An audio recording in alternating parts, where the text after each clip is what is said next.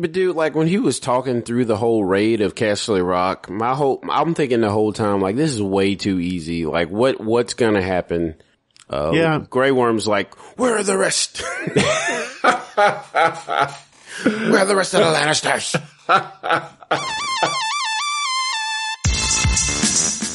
Hello and welcome to the Tech Edition podcast. This is episode 22. It's um, August the 6th, 2017, Sunday. Been overcast here in Kansas City. How are things in Mississippi? Uh, the weather here is not too good as well, man. but That's- but it, it, it's going okay, I guess. That's my brother Clarence, by the way. Any new things happening or how's the, how are things going? Uh, same old, same old, man. Uh, trying to weather the storm of spoilers and people watching the show like five days early. Oh wow, yes, yeah, cool, cool. It's funny you mention it. Can we? Do you want to talk about the leak before we get started, or um, Yeah, yeah. Let's talk about the leak.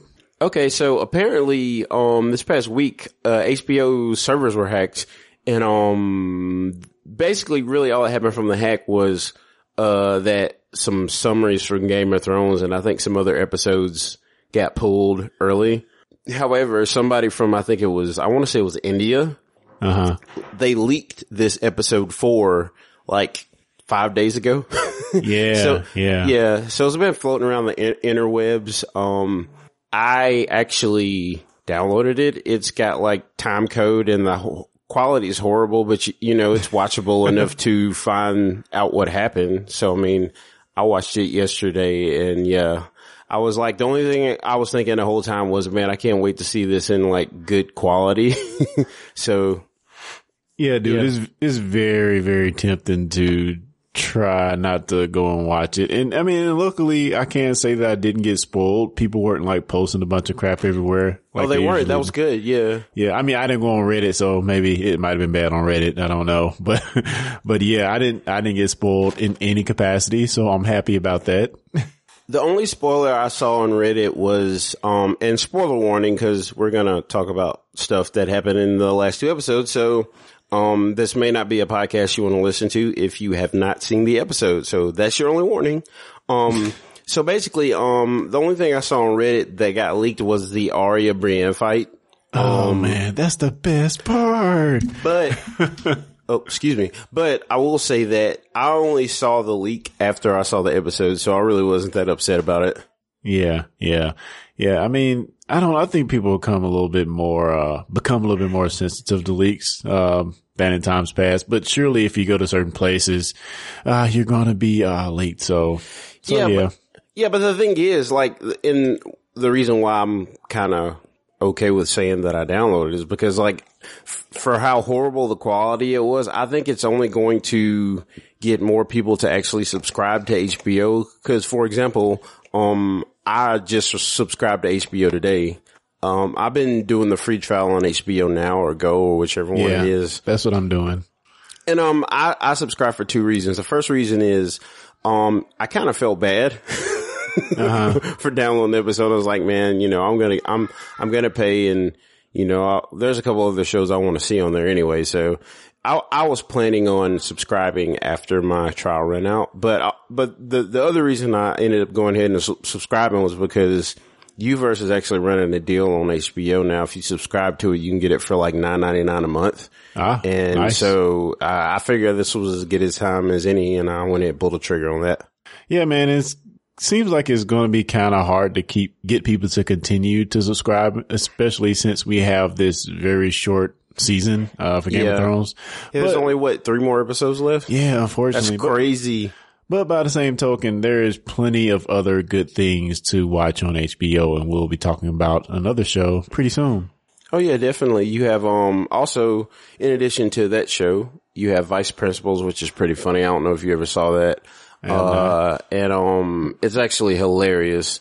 And um, there's one more thing that I Of course, Silicon Silicon Valley is really Yeah. good, but but but there was the uh, the the Dre and uh, Jimmy Iovine show. Oh yeah, the the, doc- the yeah, it's a mini doc. It's four, I want to say it's four episodes. It's called the Defiant Ones, and each episode's about an hour long. And I mean, they pretty much follow Jimmy Iovine and um Dre's musical journey. Uh-huh. And it's like you get a lot of details. Um, a lot of stuff I'm sure was in Straight Outta Compton, which I haven't seen, but there's oh, a lot man, of, it's good. You should watch. yeah, I, I want to see it after watching the doc. I really, really want to watch it.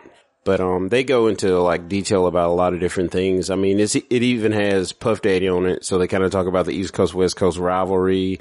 And you remember that uh, I think it was a B was it a BET Awards or Source Awards? I think it was Source Awards where like Suge Knight called out. Oh, Suge, yeah, you got ca- your producer dancing now, all in the videos. Yeah, yeah. So, so they're they're in New York, right? They're in New York on the East Coast talking noise about East Coast rappers um, yeah, and I won't give any more away, but it was just an interesting, um, retrospective on that. In addition to other things, um, one of the episodes is pretty much all about how Eminem came on the scene and like how, you know, all that yeah. happened. And, you know, the other thing is like Jimmy Iovine, he's like produced some, like, m- I didn't realize all the people that he had produced. Like he produced, um, Bruce Springsteen.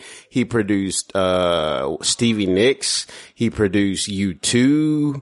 Um, he's just produced like all kind of acts, and then he signed like Trent Reznor and Marilyn Manson, oh, and wow. he signed No Doubt, and like he signed like all these like iconic '90s groups, not just like rap groups, but just like all across the spectrum. And it's just really interesting to see his history, you know, and them going from being like uh, uh, I guess you would say, uh, recording engineers to like producers and now to like legitimate businessmen with beats and, yeah. you know, being yeah. bought by Apple. It goes, it covers like everything. So yeah, definitely they, check that out if you haven't. Yeah, they, they've gone about as high as, you know, someone in the music industry could expect to go, man. Uh, the, the, in culminating this Apple deal, which has just been nuts. And then beats, I mean, they started beats. I mean, it's ridiculous. Yeah, and I wasn't a, like, admittedly, I was not a fan of the first iteration of Beats. I just thought they had way too much bass and there was no kind of like spectrum, audio spectrum. It was just like all bass. But the newer Beats headphones are pretty darn good. I, I will admit that they've improved on them dramatically. I would not feel weird wearing a pair of Beats now. cool beans. So do you want to get into the main topic? Yeah, let's do it. So first we're going to talk about, uh, I guess last week's episode, uh, we're going to try to hit the high points in that. The Queen's Justice. Oh yeah. so man, uh, first off, we see Jon Snow making, uh, land at Dragonstone. There's this meeting between him and Tyrion and, uh, also Davos is there, and Missandei. And, you know, this is kind of Jon, uh, finally making it there to go and talk to Daenerys. Yeah. so I think the thing that jumps out to me most about this meeting, uh, is just the, each, the idea that both of these people, individuals think that they are kind of the man or the king yeah. or the person in charge. The tension there. Yeah. And I feel like, like it's, this whole exchange to me was kind of funny.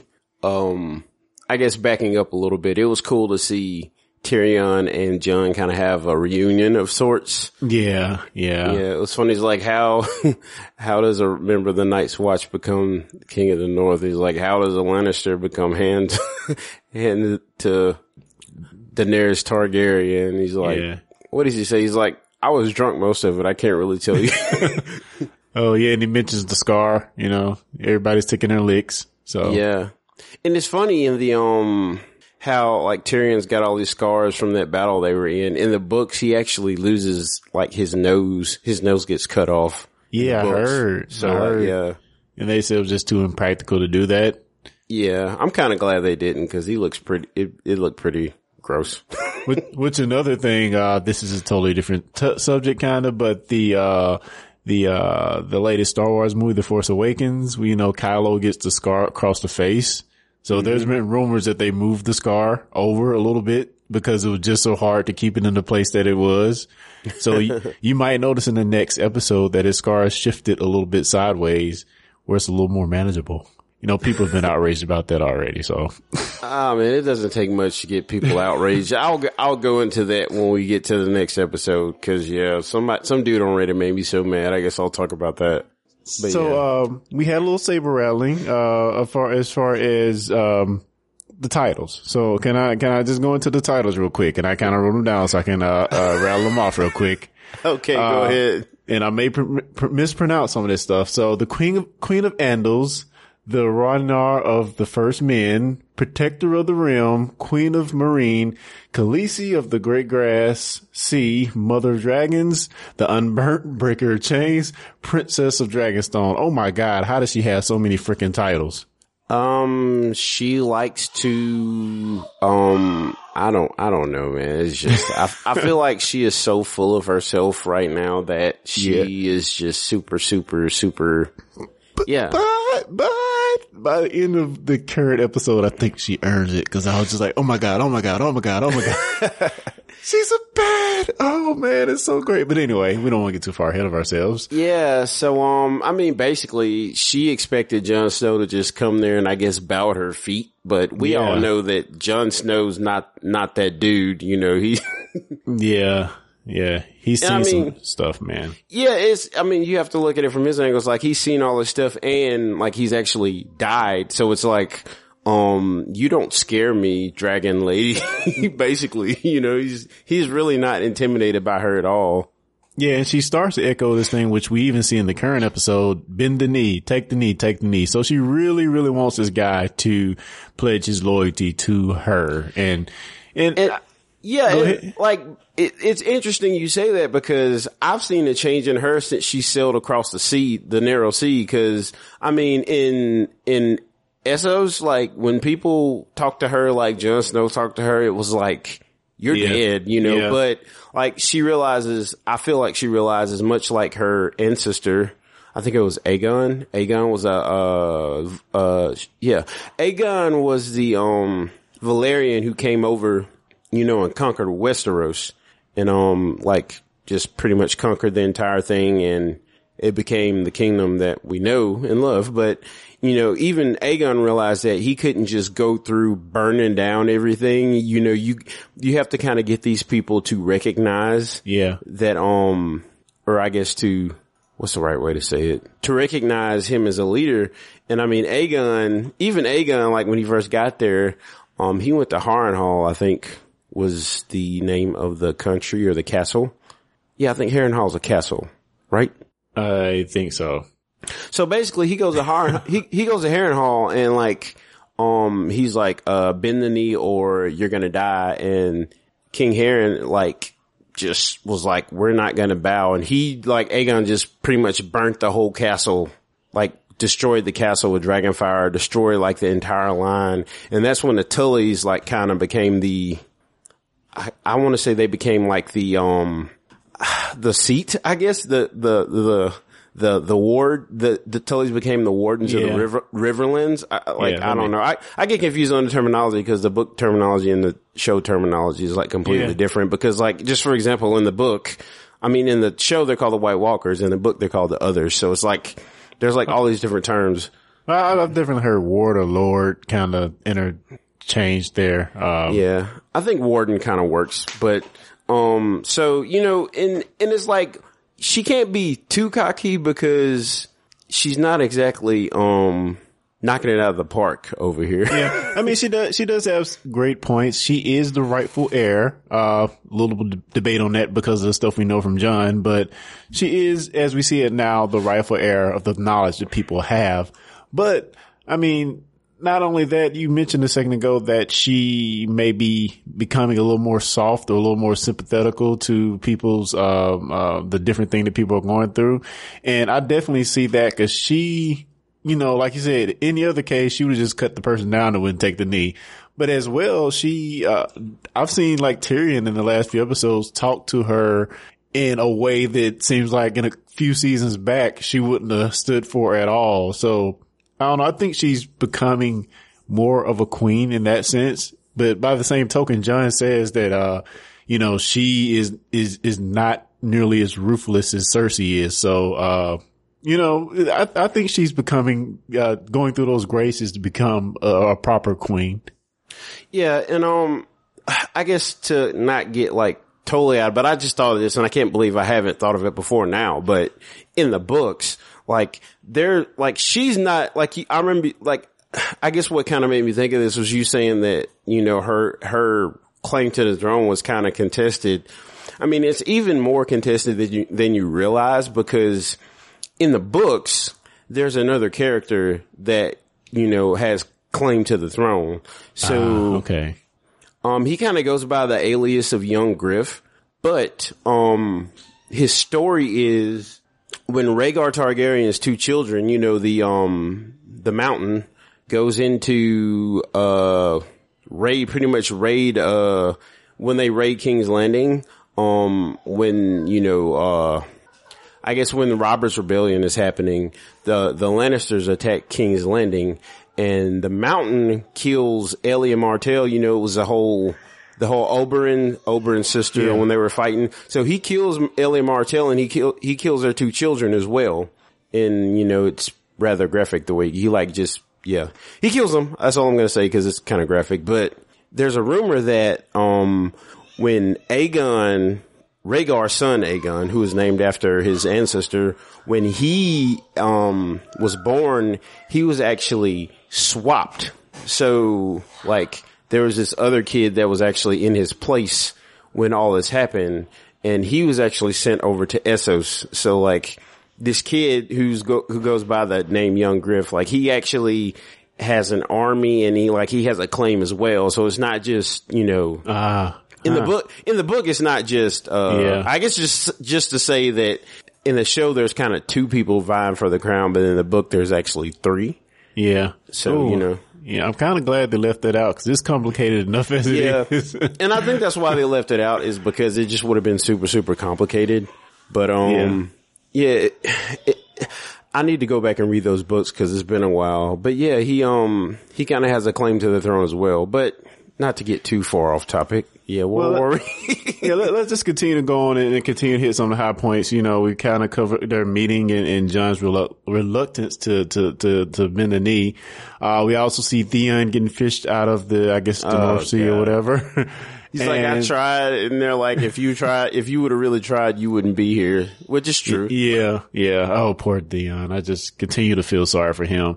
And then we go on from that to seeing uh your boy Euron with his triumphant return. Euron is the man, dude. Like, Eur- Euron's a freaking rock star, dude. He's like one of my favorite characters, even though he's like evil. Yeah, He's just yeah. so much fun, man. Oh, He's so man. much fun. Oh, he has that great taunt uh, uh, of Theon when they're he's marching back in. And he also taunts uh, Jaime as soon as he finger. gets back. Oh, that was so bad. Oh my god. Finger in the bone. Ah, don't say it. Did you have to say it? I did. oh god. Yeah, so like basically he is proving his loyalty to Cersei and Cersei's like, all right, if we win the war, you know, it's on, it's on, honey. That's basically yeah. what she said. Yeah, and then uh Ellaria, I mean, that woman acted her butt off in these next few scenes because I felt her pain. They had her looking crazy. Oh man. um yeah, yeah. They kind of I- changed her character too, which I didn't like, but I don't really want to get into that because that's another tangent. But they did what now? they changed they changed her character, like Yeah. completely changed her character. But um, the TV show Elar- Elia is it El- Ellaria? Elia? Is Ellaria? Ellaria? Yeah, the mother of the sand snakes. I can't. I think it's Ellaria, but like, like, yeah, I have like show Ellaria. I have no sympathy for at all. Like, I didn't feel sorry for her one bit because she should not have killed that girl. There was no Myrcella. point. Yeah, I mean, she, she deserved everything she got. She's getting, uh, no doubt. I don't feel sorry for her in that sense, but still. And, oh, oh, oh, and she killed the king yeah, yeah, she for killed, no uh, reason. She killed she killed Dr. Bashir, which really made me mad because I, I like Dr. Bashir. Uh, I don't know what his name is on the show. I'm sorry. Oberyn's brother. That's what I call him. He'll always be Dr. remember- Bashir to me. I don't remember his name either, but yeah, it's like there was DS9 for the win. they just like it's like I wasn't like completely like cool with with the Dorne people, but when the like the sand snakes, like I just can't stand like I can't stand them. I hate them as much as I hated Joffrey. Like seriously, like I just could not Uh. stand them at all. Uh, well, I'm going to be a, a, typical male and say they were nice to look at. That's that's that's. yeah, uh, they they serve no other purpose for me. yeah, they they were nice eye candy, I guess. Uh, yeah, I think everybody universally kind of kind of hates those characters though. And it's like it's funny though. Like even though I hate Cersei, it I did enjoy seeing her get her revenge, just like I enjoyed her seeing her get her revenge against the Shame Lady. Yeah, yeah, yeah. It's well, Cersei's just bad though. I mean, but but you know, you, you root for the bad guy sometimes. You know, even because Cersei did go through you know her fair amount of turmoil there, so she did deserve to have some a bit of revenge. So, uh, you know, I don't know. And they killed her daughter, so yeah, yeah. I just hate that there's I, so many like innocent people getting killed because of stuff their parents did. Yeah. It's just unsettling. But I think the lipstick thing was a little too obvious from uh, Cersei. All of a sudden she turns around and has red lipstick on. Like it's it's it's bright, whatever. Uh, yeah. Yeah, I thought it was I thought it was poetic though. and like, yeah, I, I will say that her having to sit there and watch her daughter's body decompose, like that was a little much, but hey, you play the Game of Thrones, you play to win, I guess. Yeah, and some more high points of this episode before we get to the current episode. I guess we have the uh, whole thing with Tyrion is kind of going between uh, Daenerys and Jon to try to play the the matchmaker to get them to agree to work together, other than being you know against each other. And and you know, Daener- Daenerys has dragons that can fly around and stuff. She rides on these, yet she can't believe the White Walkers exist. Exactly. Hey and one other fishing to me. one other thing I'll say is that like while Tyrion is a great advisor and a great diplomat, he is a horrible tactician. Like he is over right now. Like, like none of his military plans have worked. So I'm hoping that she kind of starts using, you know, Jon in that capacity, but we'll see. Yeah. I mean, and it makes sense because Cause I mean, Tyrion is a talker. That's what he does. And his brother is Jaime is the, the military guy. So it would make sense that Tyrion doesn't know what he's talking about. Although on the face of it, his plans, plan looks like a very good plan. But I, I don't uh, think, I don't think anybody had any clue as to what, uh, Jaime and Cersei had planned to kind of counter what, what, what they probably would do. But dude, like when he was talking through the whole raid of Casterly Rock, my whole, I'm thinking the whole time, like, this is way too easy. Like, what, what's gonna happen? Uh, yeah. Grey Worm's like, where are the rest? where are the rest of the Lannisters? and then Euron in his time, in his, own, I guess his uh, intergalactic wormhole time machine appears, appears in the bay. Now, do we know that was him or was it just his ship? Um, I'm gonna go with it being him because he was not in this episode at all, the fourth episode. So I'm going with it was him. Um, th- there was a little bit of time skipping skippage in this last episode, but it wasn't nearly as bad as episode three was. I was like, come on, man! Like, I have no concept of time right now. What is happening? I don't. I think there was a big amount of time skipping in the current episode as well, but we'll get to that. Um, yeah, yeah. We also see, saw Bran come back to uh, Winterfell and you know had that creepy conversation with uh, Sansa. Um, yeah, uh, about I, her wedding night. Yeah, it, yeah, yeah. That was kind of iffy, but when I feel like you get a better understanding of his character in the fourth episode. Yeah, yeah, he, yeah. He kind he kind of explains it, and the way he explains it, it makes perfect sense. You know, yeah, it's true. And, and, and, and, and, also that's probably the most we've seen of him since he left the tree. Um, yeah. Cause he has been absent for a long time. Yeah, he was gone for a couple seasons and came back and it like grew like a foot. yeah. But yeah, that's good stuff. What else happened? Um, oh yeah, so there were two battles that were like, um, uh, well, not two. One battle was completely skipped and I'm kind of glad they, they skipped it because I mean, yeah. The, raid on, um, Highgarden. yeah. It's like, I mean, it, I mean, it, we still got the point, even though they didn't show every. Of course, they're saving their budget for the big fights, so I, it wasn't well, necessary for them to actually show yeah, them. Yeah, who wants to see one armed Jaime swinging his sword around? Like he's the only identifiable identifiable character, at least at that point that we know of in that entire fight. So it's like I, am kind of glad they didn't show it because it. Re- I don't feel like it would have been that great of a battle. Yeah. Yeah. So I guess the, the biggest point of that whole, um, that scene in that, this episode anyway, was seeing that, uh, Olenna Mar- uh, Tyrell, uh, and Jaime have that final conversation where, uh, you know, uh, Jaime is, is, is gonna be, play Mr. Merciful here and not just chop her throat off and, and slip her some poison and she makes a confession. The Queen of Th- Thorns has the last laugh. Cause I mean, when she finds out she's not gonna like hurt, she's like, she gobbles that poison down quick. Well, I guess before he can change his mind and then she just unloads on him, man. I know, like, when she tells him that she, she's the one that kills his son, like, Oh, man. at that point, I thought he was gonna pull his sword out and just like cut her or something. I don't know. Yeah, yeah, I kind of thought he'd do something like that as well, but but man, she lays down the uh the business on him and, and tells him that she was the one that actually killed Joffrey. And it's like, even though she's the one that died, like, I feel still like she won. Yeah, yeah, true, true. Like, yeah, she was a, she was an OG till the end though, man. She was one of my favorite characters. Kind of sucked to see her go, but eh, people gotta die. yeah. So I know we ran through that pretty quick that episode. I also want to mention uh we did have the Jorah Mormont uh moment when, when uh, Surgery. yeah, this the well well the, he was recovering from the surgery in oh yeah, we episode. talked about the surgery in the last. yeah, one, he's recovering from the surgery and he's all right. And, and um, was it Sam? What's the guy's name? I can never remember his name. Samuel Tarly. Samuel Tarly is assigned to the to to write the scrolls now, which is I don't know. Maybe he's going to deem some more information from doing that. I don't know. Uh, so that scene was cool, and we saw uh actual actually the scene where uh Sansa was kind of telling everybody what to do. You know, get those breastplates ready for the winter and um get some grain to store and stuff like that. So she seems to be a pretty good leader so far that we're seeing. She learned from the best. Littlefinger and Cersei. I mean, she's had plenty of training, been around kings, and yeah, she was all in the mix. And when all that crap was happening in King's Landing, so I mean, hope yeah, it looks like she picked up a few things. Yeah, yeah, which is cool to see.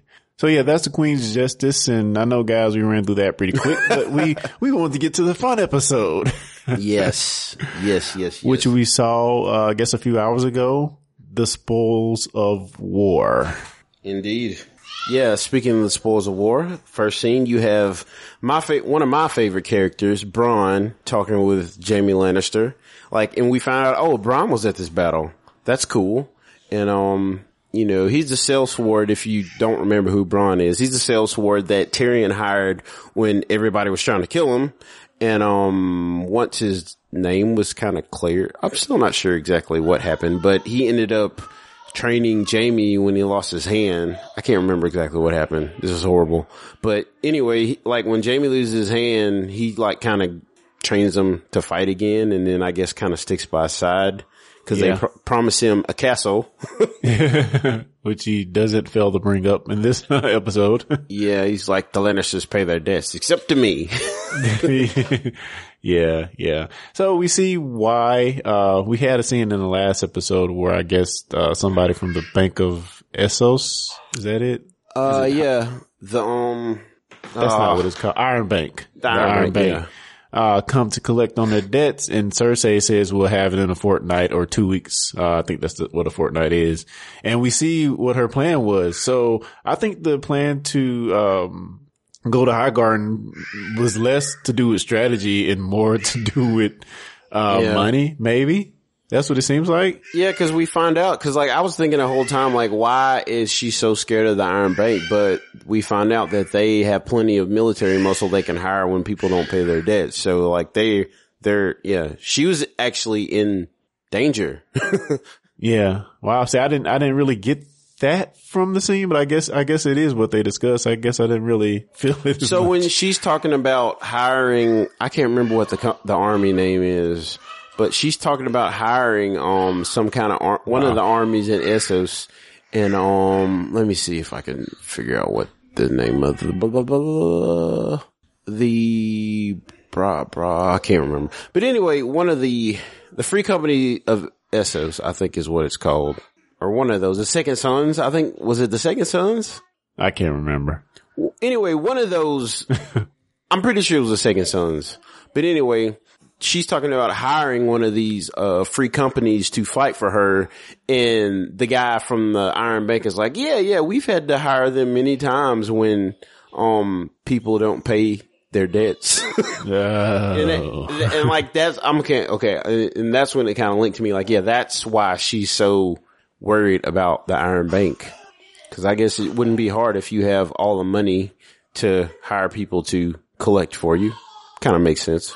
Yeah, that's true. That's true. That's true. So, um, yeah, so, um, we see that, that Jaime, you know, they're going to, uh, pillage the land there around Highgarden to, to get all the money they can because, you know, I guess they have a lot to pay back, uh, supposedly.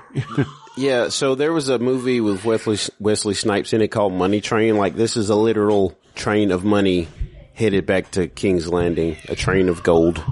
ah, huh. So makes sense. yeah. they're taking all the gold, bringing it back to pay the Iron Bank, and um, yeah. So uh, the guy comes back from the um. We see he was in episode three too. His name is Dickon. and when he says when he says his name in front of Bronn, Bronn just busts out laughing, and Jaime just looks at him like you you a hole. I feel like Jaime called him Rickon again because he didn't want to say his real name. Yeah, yeah, yeah. Which is funny. Um, Yeah, one thing I did notice too, we don't see too many of the normal soldiers, uh, that much. And his armor just looked like he was at the bottom of the bottom. You know, he didn't have, you know, I guess royal armor. It is just like somebody just took some tin and, and bit it the yeah, they hammered a roof together or something. Sent him from the farm to fight. Yeah. So I thought that was really funny because you just don't see that, that I haven't seen that much lately of just normal plain Jane regular people from the bottom trying to make it to the top armor. Yeah, and one of the cool things for me in the next scene was um when Littlefinger's talking to Brian or Bran, I'm sorry, and um Littlefinger's kind of doing his whole um I'm I'm here for you guys, blah blah blah. I'm, a, oh, that I'm dude a- is such a jerk. I'm a straight shooter. You can trust me and all this crap. And like, of course, Bran's seen everything. At this point, he's probably knows that. Um, He's the one said it was Tyrion's. Um, yeah, Cause I, cause I know the first season they asked him what happened to his, uh, blade and he so said, it's his gave, dagger. Yeah, he said he gave it to Tyrion, I believe, or something like that, that. or, to the, that or it got stole. I can't remember exactly what happened. He said, I think he said like Tyrion took it or something. yeah. But like we all know that um Littlefinger was instrumental in you know the capture of Ned Stark. Littlefinger's talking to Bran, giving him the whole "I'm here for you, I was here for your mother," blah blah blah. Here's a dagger that the people used to try to kill you, and I don't know if you caught this, but the whole time Bran's just kind of looking at him. We know that he probably knows that he was instrumental in his father's, you know, capture and death. yeah. 'Cause he yeah, knows- Littlefinger started this whole thing. Well, really, Jaime did by pushing Bran out the window, but Littlefinger started this whole thing. Yeah, and I don't know if you remember, but um, so Bran looks at him and pre- completely shuts him up. He says, "Chaos is a ladder," and just completely shuts him up. But So what does that mean? I don't, I don't know if okay, I get so so in it was either season one or two. Varys and Littlefinger are having a conversation about all the crazy stuff that's going on, and Varys is like, "This chaos is a pit that's going to consume us all." And Littlefinger Oh. looks at him and says, "Chaos isn't a pit. Chaos is a ladder." And there, there's like, a, I don't have the quote in front of me, but when he said that to him, I was like, "Oh snap!" He oh, knows. Oh man, I didn't remember that, dude. he knows and Littlefinger knows that he knows. So that's when he's like, well, I think I better go. And he like kind of walks out and it's like Littlefinger should be really scared right now because Arya, well, we'll get to Arya later, but Sansa definitely doesn't like him. We know that Jon doesn't like him. Um, Bran can see right through him, and it's Yeah. like none of the Stark kids are having any of that. I mean, the only reason he's around at this point is because he's kind of like the warden of the Vale or whatever he is. He's just kind of controlling the Vale right now. They just need the Vale's army, and that's the only reason he's even around. I don't think he realizes that, or maybe he does. He's a smart guy, but Well, I think it's the perfect, the perfect set of events to happen because before he was just like in the shadows running everything. But like since what has happened to Bran, you know, all that he's done in the dark has kind of come to light. Yeah. or, you know, it can't really be hidden anymore and he can't really just play in the shadows. So that takes a huge advantage of the type of character he is. You know, he's gonna, he's not gonna be able to, to run control stuff from, from behind the scenes much longer, I don't think. Yeah, and like Arya, when Arya finds out Littlefinger's there, she's like, Littlefinger's here? Why is Littlefinger? I think she knows that, you know, of all the stuff that he was doing. Like, I think she kind of, kn- I can't, like, I, I'll have to go back and look at some summaries from the earlier season, but I, I'm pretty sure she knows all the stuff that he's been up to. So that's another reason that he should be very afraid. Be very afraid. Oh yeah, and the scene, the scene he had with, um, with the Reed girl, that was just sad, man. Oh yeah, man. Well, it, it drove home that point. I know we talked about in the last episode when, when Bran has his meeting with Sansa at the tree. I forgot that tree's called. The redwood tree. The, yeah, the redwood tree and Weir, weirwood tree. weirwood tree. And she, and he kind of just, you know, is blunt about what he's seen, you know, from their, their her marriage or, or, or uh, honeymoon or whatever. And he kind of continues down that path, uh, in this same conver, in the, in this conversation where he doesn't really show any affection or any thankfulness of, of, um, what's the girl's name again? I'm sorry.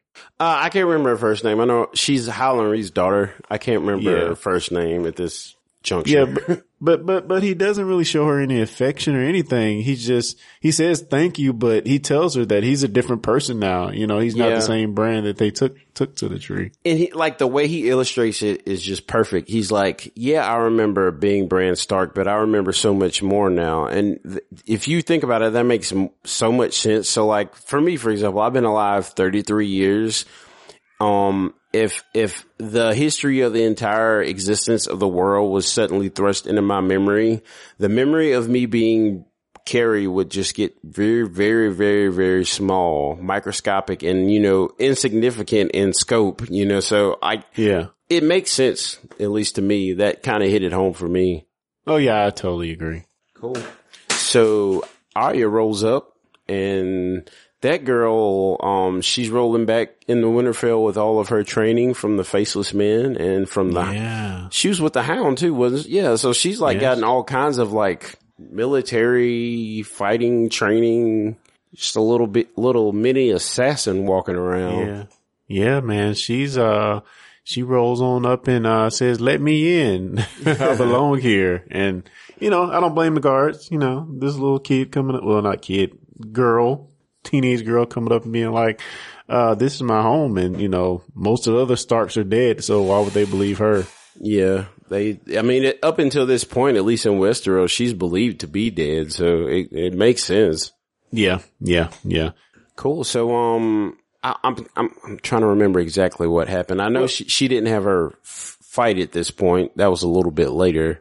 I think. Yeah, so so she goes to the crypt and um Sansa meets her down there. Oh yeah. So- oh yeah. Yeah. The cribs.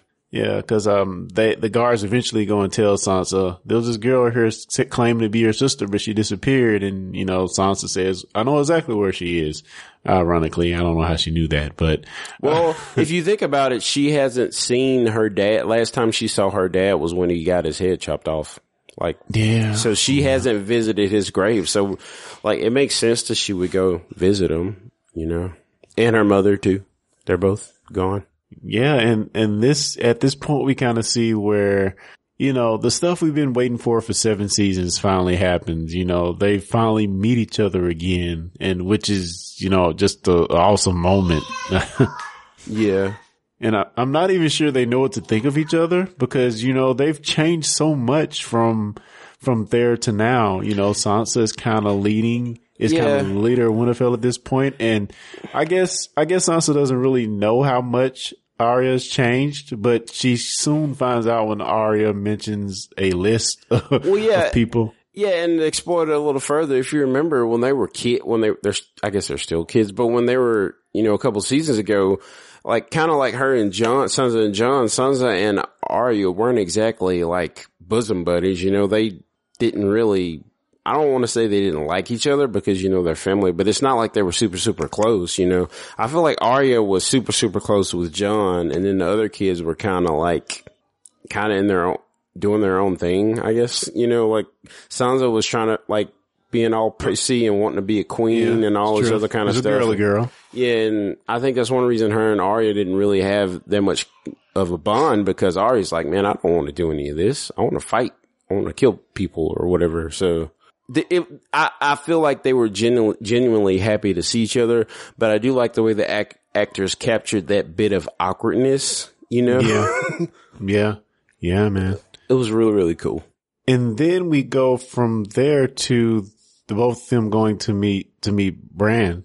Um, and, and again, you know, this is weird meeting of, of Bran is just not acting the same as, as what they thought he would. Yeah. Um, and I th- it's just so funny how much older these kids look. I mean, Sansa Yeah. looks fairly the same. She doesn't look much older than she did before, but the other two, they yeah, they were super, super small at the Yeah. beginning. So, and it's, it's funny because when Sansa, I mean, when Arya tells Sansa, like, I have a list of people I'm going to kill, um, she's like, she kind of laughs it off like, whatever. But then when Bran brings it up, she's like, oh, you're serious. you're serious. She's like, who's on this list? yeah, yeah. She mentioned Cersei being on it. Most of them, when she says most of them are dead already, I thought that was awesome. Yeah, that was pretty good. And then she gets the Valyrian steel dagger from, uh, from Bran, which I thought was cool. She's the person that needs it. yeah. She's going to need that to fight those White Walkers. Oh yeah. So what is it? The Valyrian steel and dragon glass are the only two things that can kill White Walkers? Yeah. Um, so Valyrian blades, they were forged, obviously from the name, they were forged in Valyria and the Valyrian, um, I guess you would call them blacksmiths or not even blacksmiths, but they, they were, they were forged with like dragon fire and magic. So Ah, there's, okay. there's, they have some magical properties, the blades do. And of course they're very rare and valuable as well, but that's kind of, um, and the thing, the thing that kind of confuses me though is so when Ned gets killed, his ice dagger is melted, his ice sword, the big, you know, long Yeah. sword, it's melted down to Widow's Wail and the Oathkeeper. Like, so Brienne's sword is part of it. And then the sword that Joffrey had called Widow's Wail, they were both made out of, and like, that's one of the things that confuses me is like, how, how did they do that with, you know, Which doesn't Jaime have his sword now? I think he does. Yeah. But He but Ned's sword was so freaking huge though, man. Even from the statue that you see, he holding he's holding up the sword. Yeah. on this, his uh in the crypt. Uh, that that sword was freaking huge, man. I don't. I want to go back to the first first few episodes and look at it again because Yeah, I have to Wow. do, I have to do some more reading because I don't know if those swords are as powerful or as, you know, as the original sword, you know, Valyrian sword that was forged. Uh, it's like, that's some, like, that's confusing me. I, I don't, I'll have to go back and do some more research on that. But I, but I do know it was melted down into those two swords. And, um, what happens next? Oh yeah, we cut back to, uh, Dany and Jon at this point, right? After their yeah, talk. yeah. Jon uh takes um Daenerys to the caves. Yeah, and it's funny because they see the dragon glass and then they see these paintings on the wall and she's like, oh my goodness, this is the history of the world. And I, was- I was thinking, I was like, where are they going with this? And then they show the cave paintings of everybody fighting the White Walkers and then it's like, ding. Yeah, That's so yeah. awesome and, you know, and convenient, but still awesome because it would make sense that if that, um, cave or mountain was actually, you know, in Oldtown in the, um, the Maester College, if they had documentation of it, it would make sense that, you know, if that was what they used to fight the rest, you know, to fight off the White Walkers the last time. So Yeah. And it, and it seemed like she was surprised by the cave. It seemed like anybody who would have, li- who would live, have lived at that castle would have known about the cave. Not like it was off the beaten path. It seemed like it was, it like it was right at the entrance at the foot of the, the beach there. Uh, So, uh, yeah, I, for it to be hidden or them not to know anything about it. Well, they did just get there. And I mean, if you think about it, when Aegon, I don't think there was, you know, when Aegon was there, this is before Aegon even came over to Dragonstone and set up his kind of set up his little castle and everything. This is way like this stuff happened like way before that. Yeah, we're talking yeah, about true. the we're talking about the first men and the the children of the four is it children of The tree people. yeah, those guys, like this is like before Valyria was destroyed. Like this is like way, way back, back then, as my friend RC would say, way back then. And so it makes sense that, that, you know, maybe they never came across it. It's just, they didn't need dragon glass. I mean, I don't know. It makes sense to me. Yeah, I don't know. Maybe they just didn't know what it was. You know, you go in the cave and see all these different things. You know, it just looks like geometrical shapes. Or Yeah. you And, a bu- and a bunch of Neanderthal cave paintings. Yeah. I, I mean, I guess I can kind of see that too. Maybe they knew about it, but they just didn't really know the significance. oh yeah. So yeah, so, So- I'm sorry, go ahead. No, no, no. I was just uh, going going to go on to the next point. So, um, in the cave, Jon and and Daenerys has this talk, and you know, once again, she asks him to bend the knee, and um, when upon exiting the cave, she learns of the um the n- really nun battle at Casterly Rock from the um the Unsullied, and she is just kind of pissed off Yeah. about things going so badly. Before we get there, like, I- just want to say that, like, Emilia Clarke and Kit Harington, they have great chemistry. like, Yeah, they do. in the last two, this episode and the last episode, their scenes, I mean, I feel like they, they do such a great job, uh, portraying the different, the two, you know, opposing, or I guess semi-opposing viewpoints in their, you know, in their struggle. So I, I, I don't know. I just wanted to call that out, but yeah, um, she is pretty upset right now. Yeah, and she kind of makes a statement, you know, she get, gives pretty much a dig at, at, uh, Tyrion, you know, uh, are you, uh, un, are you undermining me because these are your people that we're going against? You know, this is your family. And she's just kind of pissed and she's kind of like one of those, uh, generals or, um, admirals or whatever who say, you know, enough of letting you guys do this stuff and F it up. I'm gonna, it's my turn to, to show what I'm made of. Yeah, and one thing I will say is though, like at first when I watched this episode, I've watched it a couple times, but like the first time I watched it, I, I thought that she just completely ignored Jon's advice, but she actually does, you know, take his advice and she doesn't go to the Red Keep. Um, she just goes and attacks the army. Um, and I think that's a subtle, subtle thing there. I don't like, I'm, did you catch that when you watched it or? Yeah, yeah, cause, cause definitely, you know, when they showed Jaime and, and the rest of, uh, rest of the army out there on, I forgot what road that is, but headed back to King's Landing, you know, I was like, uh, I really did not expect them to get attacked until The until- rumbling. The, well, before the rumbling, when they showed, they showed a bunch of views where they showed panning of like the landscape. So they would have like Jaime and them kind of in a corner, but they would show a big view of the whole landscape and the mountains and stuff. I was like, they're showing a lot of wide angles. Something is probably going to happen. yeah. But yeah, so she, she makes the decision to, to, to kind of go into battle. And like you said, instead of laying torch to King's Landing, you know, I have an opportunity to go out here on the, on the, uh, out here in the middle of nowhere, but still do my damage. and we get our to me was the that was really the only time skip that I just noticed. Like there was like I was like, "What? She's where?" And and like that like honestly where they are um it's about halfway across the continent. So they're Yeah. they're in I'm looking at um, maps. yeah, it's about halfway across the continent. So like that was a pretty significant time jump there. Yeah, and again, I think once they do the special editions or the remastered releases Yeah. of these shows, They better put some timestamps on there. yeah, man. they better. because it they makes have to. absolutely no sense, none whatsoever, that she's over there now.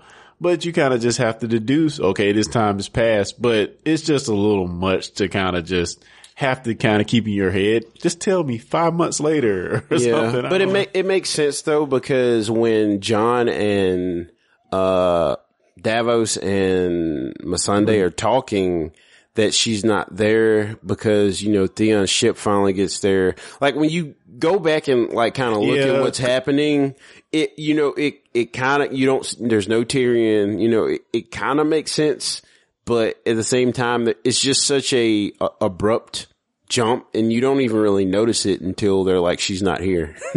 but even from the same point, if you just look at the map and look at what's been happening, like from Theon to make it from um, where he got attacked back to Dragonstone, and for her to make it on land to the middle of uh, Westeros. Uh, well, well, yeah, that's that's one thing that kind of threw me off, honestly, because if you think about it, so let me pull up this map. The, like, if you think about it, where they were headed, they were headed back to Dorne. So Theon and his sister were taking um Ellaria. They were taking her back to yeah. Dorne, and they have to sail past King's Landing almost to get there. So like that, like that part kind of made sense to me. Yeah, but we don't know exactly where in the journey they actually got attacked, but but yeah, that does make sense. Well, I mean, it kind of makes sense can, because. Like, whether they can be caught by, by at sea, it makes sense that they could be caught by sea at that point. To me, so like whatever, wherever they are though, let's say they're halfway to Dorne when that happens. So the, the, the disconnect for me is, so they're halfway at Dorne, you're on a text them. So I'm assuming when you're the text and they survive, they both sail back to their their home bases or whatever. So they should have gotten to Dragonstone the same time Euron got to King's Landing. Actually, they should yeah. they should have gotten to Dragonstone before Euron got to King's Landing. so you mean to tell me Euron goes Euron gets back to King's Landing, then sails all the way around the continent to Casterly Rock before Euron gets back to Dragonstone? Like that part made no sense to me at all. Like it's just that yeah. that that made zero sense. Like I, yeah. I feel like they're taking liberties with time here. And like that was the one thing that just, just left me dumbfounded. I'm like, how in the world is well, he just now getting back to Dragonstone? Well, do we know if the map that they painted on the floor uh, in Cersei, where Cersei is at King's Landing, in, did they, do we know if that map matches the maps that we've seen of Westeros from the book and earlier? Or is it different? Um, I don't, I would be surprised. Honestly, I'd be surprised if, if it's different because it like they talk about the narrow sea and, you know, they talk about like all the stuff that is, that has been submitted with all of the books that, or not the books, the, the, um, information that George R. R. Martin's published. Like all, yeah. all that stuff's, like everything's consistent, but except for what's happening now, like makes some of it just doesn't make any sense. Yeah. I'm, I'm looking at it, looking at a screenshot of it. It looks pretty much the same. yeah. Uh, so yeah, this, I don't know. Yeah, I guess you can't solve all these issues. Uh, but yeah, the time stuff does get a little weird, I must admit. Yeah, it's, yeah. Um, yeah. that was just one thing that just jumped out at me. I was like, how is he just not what that that because I thought they were selling back to um Iron Islands, but I guess they wouldn't sell back to Iron Islands because that's Euron's now. So, yeah, but yeah, weird.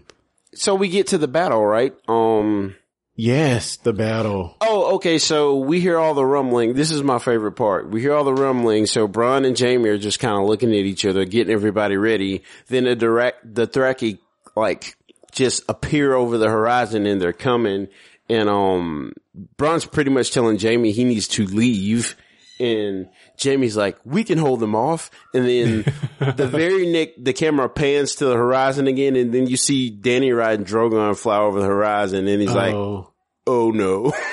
Dude, they did a really, really good job of Dany riding Drogo because the first time he showed it from that Coliseum where he like comes and gets her and they fly out of the Coliseum. Yeah that looked weird. I guess it was two or three seasons back. And looked, and he was smaller then too. Like that's true. He, he is that's continuously true. growing. Like he's huge now. Like he is humongous now. Yeah.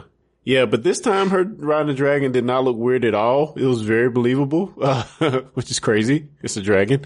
Uh, but, but yeah, I, I love that scene, man. I love that scene. So yeah. I'm guessing she she just didn't bring the other two dragons. I'm guessing. Yeah, and it's funny because um I, I talk about Aegon the Conqueror a lot, and as huge as Drogon is now, like he is nowhere near as big as Balerion was, which was Aegon's dragon.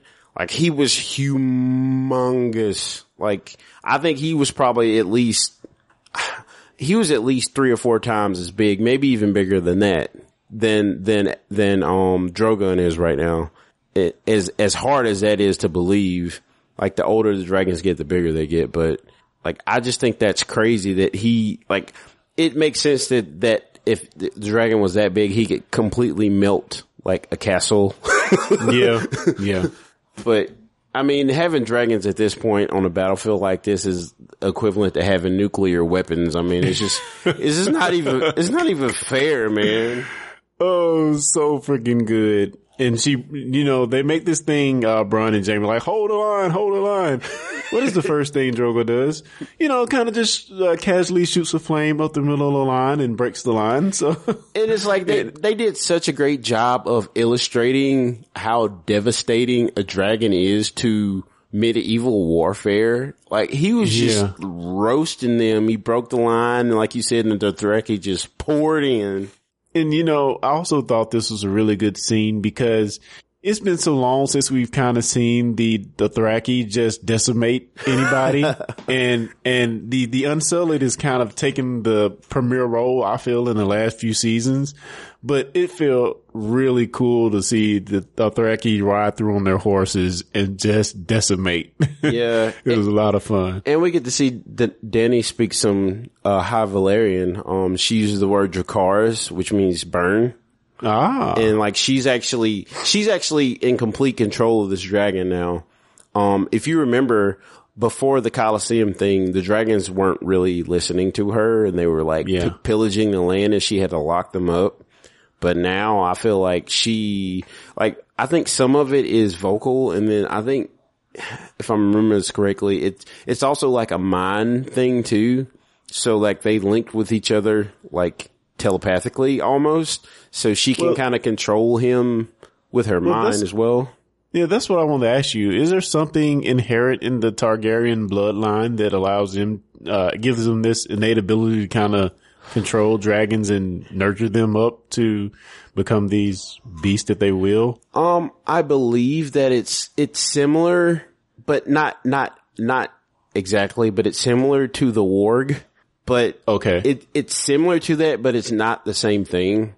And if I'm wrong on this, please um call me out on it. But it, there's there's some kind I can't, ah there's some kind of mind link between the rider and the dragon. I mean they their minds kind of I don't know like they they kind of link together. So huh. Well, it's it's interesting that you would mention warg. So could Bran Bran potentially uh, warg into a dragon? Um, yeah, it's definitely potential. Um, I wouldn't say that, you know, I don't really know about, you know, how possible that is, but I think at this point it's, it's, it's very, very possible hmm, that he could warg into a dragon. Um, but yeah, that's wow. I haven't really thought about that before.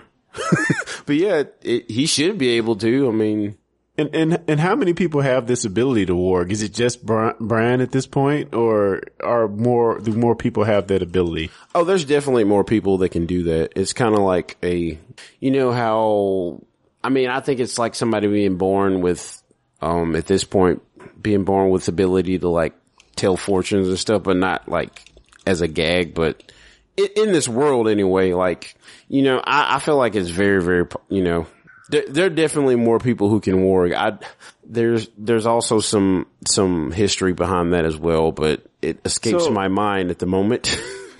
so what, what, what ability special, I'm asking you a lot of questions, I'm sorry, but, but what special ability did he get from the, the, is it a three-eyed raven? Yeah. What what special ability did he get from him besides the ability ability to warg? Did he get the ability to go in the past and see past events? Well, I mean, I'm, well, yeah. So the weirwood trees, so they've seen the history of Westeros, and okay. he can see he can see anything that the were, weirwood trees have seen, which is why he can pretty much see the entire history of the the continent, pretty much. Um, that and the warging, I'm not sure what else off the top of my head he's capable of. Um, but I do know that, you know, those are the two main things is he's able to, you know, the, the, the warg thing is kind of secondary to the weirwood thing. Ah, gotcha. Gotcha. Let's see, training, writing. Dragons cannot, this is from the wiki, dragons cannot be truly tamed, but they can be bonded with and trained. The Valyrians rode dragons for millennia. Aegon Targaryen, Aegon the First, and his sister wives, who descended from old Valyria, used the last three dragons in the world to conquer the seven kingdoms. Dragons are intelligent, um, since they can't be tra- tamed, they're dangerous, but they can form, form very strong bonds with their riders and will show affection and trust towards them. So she issues vocal commands in High Valyrian. You know, that, like I was saying, the Dracarys. Yeah. And they breathe fire. But yeah, it's kind of a mind thing, I think, more than just like a direct warg. It's kind of like a mind bond. Like, ah, I wish I had did some more research on this, but no, no, no, it's all good, man. So, so, I mean, she decimates pretty much through, during the course of this battle. Uh, Jaime and his army is, is losing handedly. And we see where Jaime directs Bronn to go, uh, get that ultimate weapon out and lay waste to, uh, the dragon. yeah. And he pretty much um, gets chased across the battlefield. yeah, that was funny. It was funny to see him run. yeah. I think it's the first but, time I ever saw him run from anything. Yeah. So, so what do you think of this ultimate weapon that Cersei has to defeat well, the dragons? Well, I, I think it's, it, it, it can work obviously as we see him shoot, uh, Drogon in the arm, wing, shoulder, I guess. Um, but it's, you know, it's definitely not going to be something that's going to be easy for people to use because we know Bronn, he's a seasoned soldier and you, I think that was the best case scenario, what we saw. Yeah. You know, I don't see you know, unless they have like a hundred of those things. Yeah, yeah. I think I think the number of them was the problem. If it was more than one, they might have a fighting chance. Yeah, but it's like, yeah, that, that was definitely the best case scenario. I don't see anybody doing any better than he did because the one thing you have to think about when you're wielding that is, oh my god, this fire breathing dragon is flying towards me and can roast I'm me. Painted, yeah, I'm painting a target on my back, on my head, or wherever. Yeah. I'm on this thing. Just don't miss. But I mean, he, he, he nicks him and, you know, at first I thought he wasn't able to fly. And I'm like, oh. how, how is he going, how is, um, Dany going to survive this? But yeah. at the last second, he kind of gets his, he gets his flight back and then lands softly. But I was really, I was like, what, what, like, are they going to, is she going to die? Like, what's going to happen? Well, even so, it seems like these dragons are just as devastating on the ground as they are in the air. Most definitely. Um, yeah. It, like it was kind of sad though, seeing him squeal and seeing Dany try to pull that um that yeah. that arrow or I guess spear, spear yeah. or whatever it is, pull it out of his wing, and Jaime's just sitting there like, um, should I do it? Should I do it? And Tyrion's like, don't. He's like, run away, you idiot. like, don't do it. Don't do it. It's yeah. funny because like the scene before the the the Thraki soldier was like, "Your people are weak." yeah, yeah. He's like, "Don't yeah. do it, don't do it, don't do it." Then he he rides toward her, and it's like, what? "This can't end well." I was like, "Are they going to kill Jaime off like this quickly?" Yeah, I thought he was toast. To be yeah. honest, the last at the last second, Bronn, of course, saves the day and um, you know, tackles him and prevents him from being roasted but I mean, he's also in danger because he's got all that armor on and he's sinking to like. Oh, so is that why he was sinking so uh, yeah fastly? He's sinking to the bottom of this lake because he's got all his heavy armor on. So, I mean, I, I thought it was the hand. yeah, it's it's gonna be interesting to see how they come out of that. Did yeah. Did you watch the preview? Uh no, I did not. Unfortunately, you didn't watch the preview. I was prepping for the show. Oh man. Oh man. Was it good? Yeah. The, go on there and watch it. Like if you Google or go to YouTube and just search for like season seven, episode five preview, it'll be like the first thing that comes up. But it's, yeah, I'm looking forward to the next episode, man. Oh man. I'm not here to murder. Bend the knee and join me. Or refuse and die. You need to find a way to make her listen. Whatever stands in our way, we will defeat it. Bran saw the Night King and his army marching towards Eastwatch. Bad things are coming. Yeah, there's definitely some time passage here. Because when I first saw the preview, I thought Jon was back in Winterfell, but he's actually talking to Dany and Varys and Tyrion. Did you, did you notice that?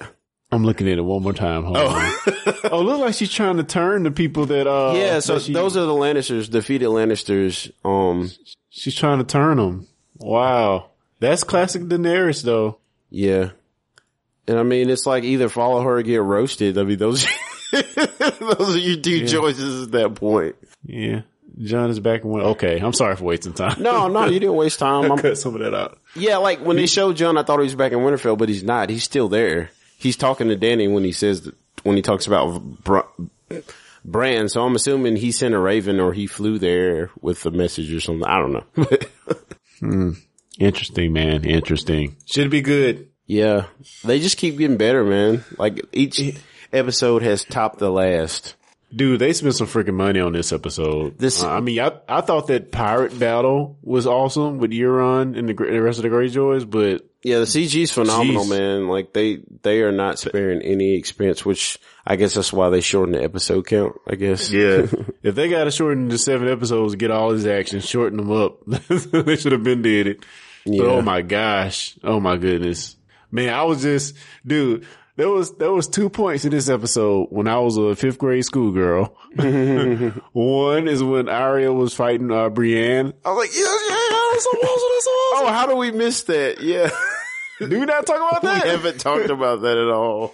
We completely oh. missed it. The highlight of the episode, well, it's hard to call it the highlight of the episode after the way it ended, but we finally get to see just how dangerous Arya is because oh my goodness. it's like, yeah, she can fight, but she's still like this little puny girl. But Brienne, who defeated the Hound, even though he was weakened, she still defeated him. And, um, so she's sparred. And it's funny because like at first when Arya's like, don't worry, I won't cut you. She's like, I'll try to, like, she's like, whatever, girl. And then like halfway through the fight, like, your sword is too small. Halfway through the fight, Brienne just gets this look on her face like, okay, you little SH, like, I'm going to like hurt you. And like she starts getting serious and I feel like Arya just played with her the whole time. Oh, the best part was when she, when, um, Brienne kicked her yeah. and she was on the ground and she like jumped up with no hands and was doing the dancing man pose. Yeah. I was like, oh my gosh. She's yeah. bad. yeah, man. It was, it was so good.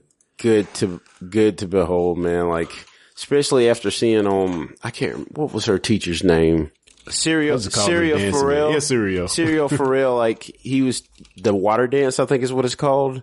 Um is the the sword fighting technique that he yeah. that he was teaching her. But yeah, it was so cool to see her kind of become the master and oh yeah, so this is what we so this is the Game of Thrones the the Reddit thing I was upset about. So some dude watches that clip and he's like, there's no way possible for Arya to block that sword.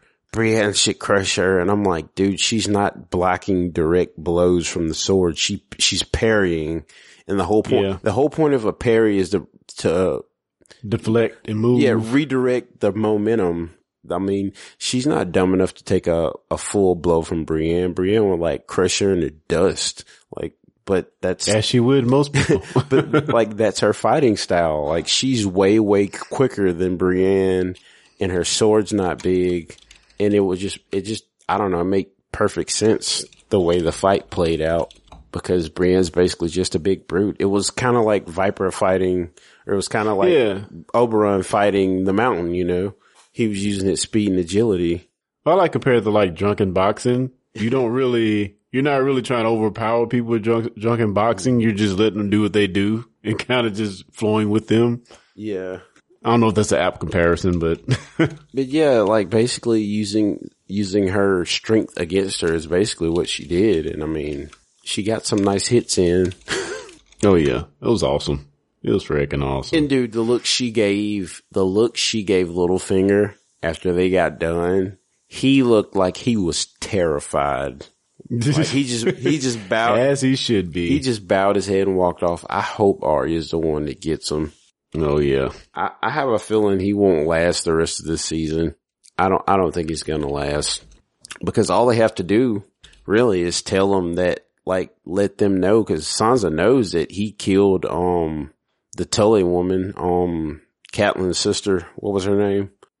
Oh yeah, yeah. He kicked her down off the, the moon door. yeah. So like like all all she has to do is let her know that. But and then Sansa can marry what's his name, the little pipsqueak boy, and then Yeah, they've got the Vale. yeah, yeah, man. That dude. Oh, yeah. Littlefinger is is definitely. He's gonna get uh, like he he's gonna get what's coming to him though. Like I feel like maybe, maybe we don't. Maybe, maybe we don't know, but Dude. it seems like it uh, is getting it. One one thing I will say about this show is that nobody gets away with anything. Like if you mess up and do something that you're not supposed to do, good or evil, it it you you know it's eventually going to catch up with you. I mean, the Sand Snakes are the perfect example of that. You know, yeah, so hopefully he doesn't. I, I hope he doesn't make it till the end of this. I would be really upset. He's done too much messed up stuff, yeah. but I guess Varys has too. Kind of. Well, I don't know. Varys has been. I don't feel like Varys really done a whole bunch of bad stuff. He's kind of just been like the. He's like a tattletale in a sense. I don't think he's purposely. Yeah, he's not really. You're right. He's not really orchestrating anything. He just kind of. He just kind of goes with whoever he thinks is gonna win. Yeah, I guess. agreed.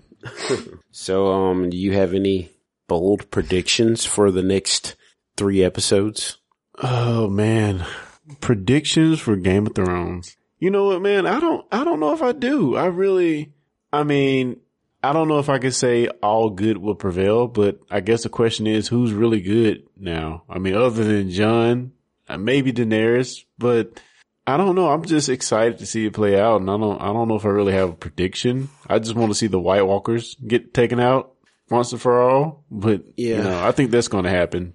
One thing I will say about this show is that it preaches through action, if not through like just blatant, explicit, like, like just saying it. It preaches balance. so I feel like with my experience in the show anyway, like if you're too good or you're too bad, you end up getting killed. It's the people who can kind of play both sides and walk the line, you know, kind of, Yeah. you know, you know, kind of adapt to whatever situation they're in and, you know, not be, cause I mean, uh, Ned's, Ned's fatal flaw was that he was too good. Like that's why he got killed. He was too, he was never, he was never willing to bend his, I don't want to say his morals, but he was never willing to, you know, see the other side of things and he was too honorable, I guess is what I'm trying to say. Yeah. He was, I mean, there was no gray area with him, you know. yeah, he was, hon- I mean, which he's honorable to a fault. I mean, which they demonstrated demonstrate that in the very first episode when he chops the dude head off, uh, that ran from um, what he was um, a Night's Watch. He ran from the, from them, and he was like, uh, he found him in the forest. He like chops his head off in the very first episode. Yeah. The guy that So- ran away from the White Walkers. Yeah, so so you know that right there shows you that he's going to do what's right regardless of what the law says or what's right in the eyes of I guess the kingdom. He's going to follow those rules. Yeah. and he he doesn't bend. I mean, Which you know, Yeah. go ahead. I was gonna say, and look at Robb. So Robb made two huge mistakes. He followed his heart and he married this woman that he shouldn't have married.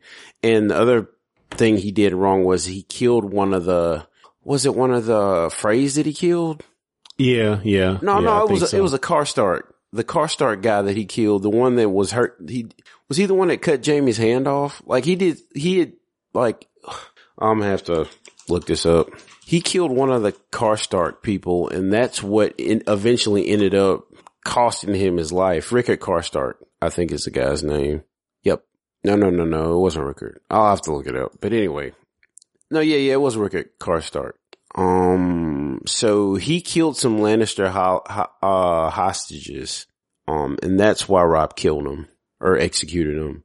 And that ended up like, that ended up like, um, totally caused, divided. yeah, it, forces. it divided his forces. And, you know, that's one of the things he probably should have just looked the other way. yeah, but honor, like I said, honorable to a fault. And I feel like Jon is smart enough not to make the same mistakes.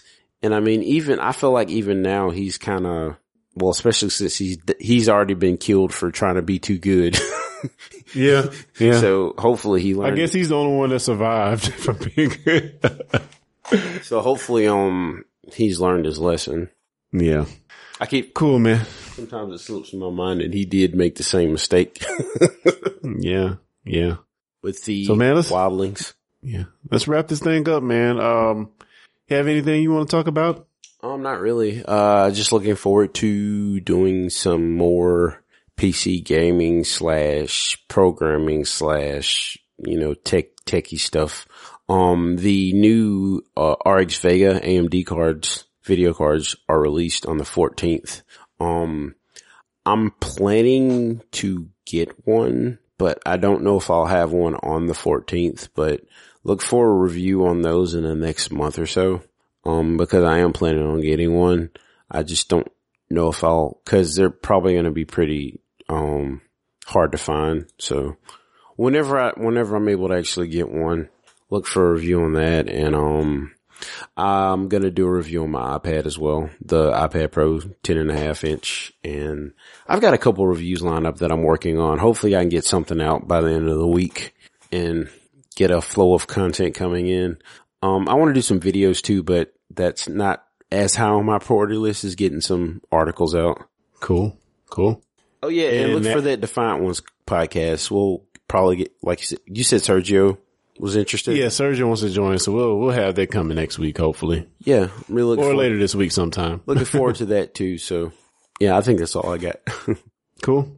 And just, uh, you can continue to check out my stuff over at, uh, discussingwho.com, uh, where we are doing a lot of comic related YouTube stuff. You can go to youtube.discussingwho.com. And yeah, and I'm also excited about the upcoming, uh, the, the upcoming Defiant Ones review we're going to have, uh, probably later this week. Oh yeah, there's one more thing that I, I forgot about.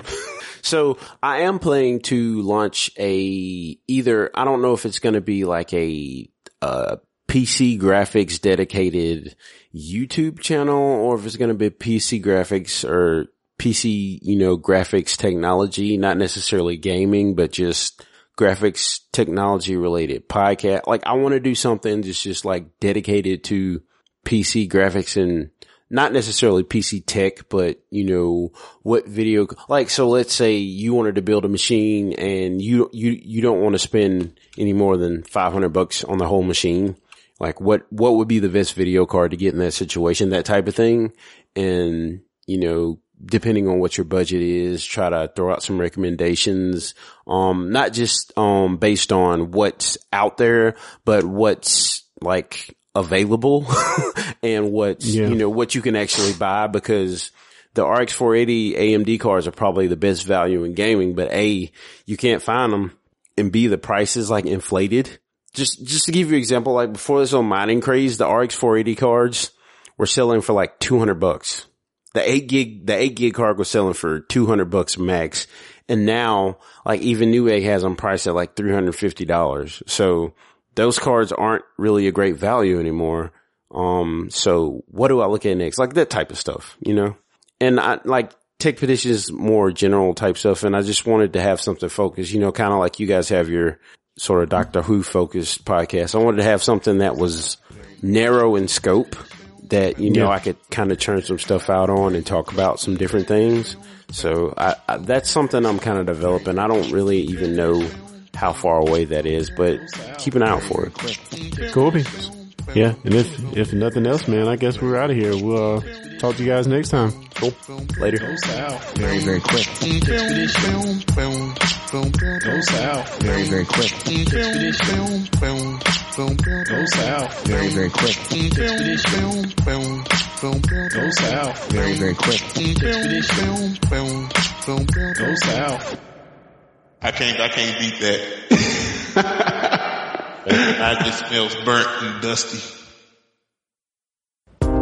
Hey guys, don't miss an episode of the Tech Petition podcast. For more information, go to techpedition.com slash subscribe. T-E-C-H-P-E-D-I-T-I-O-N dot com.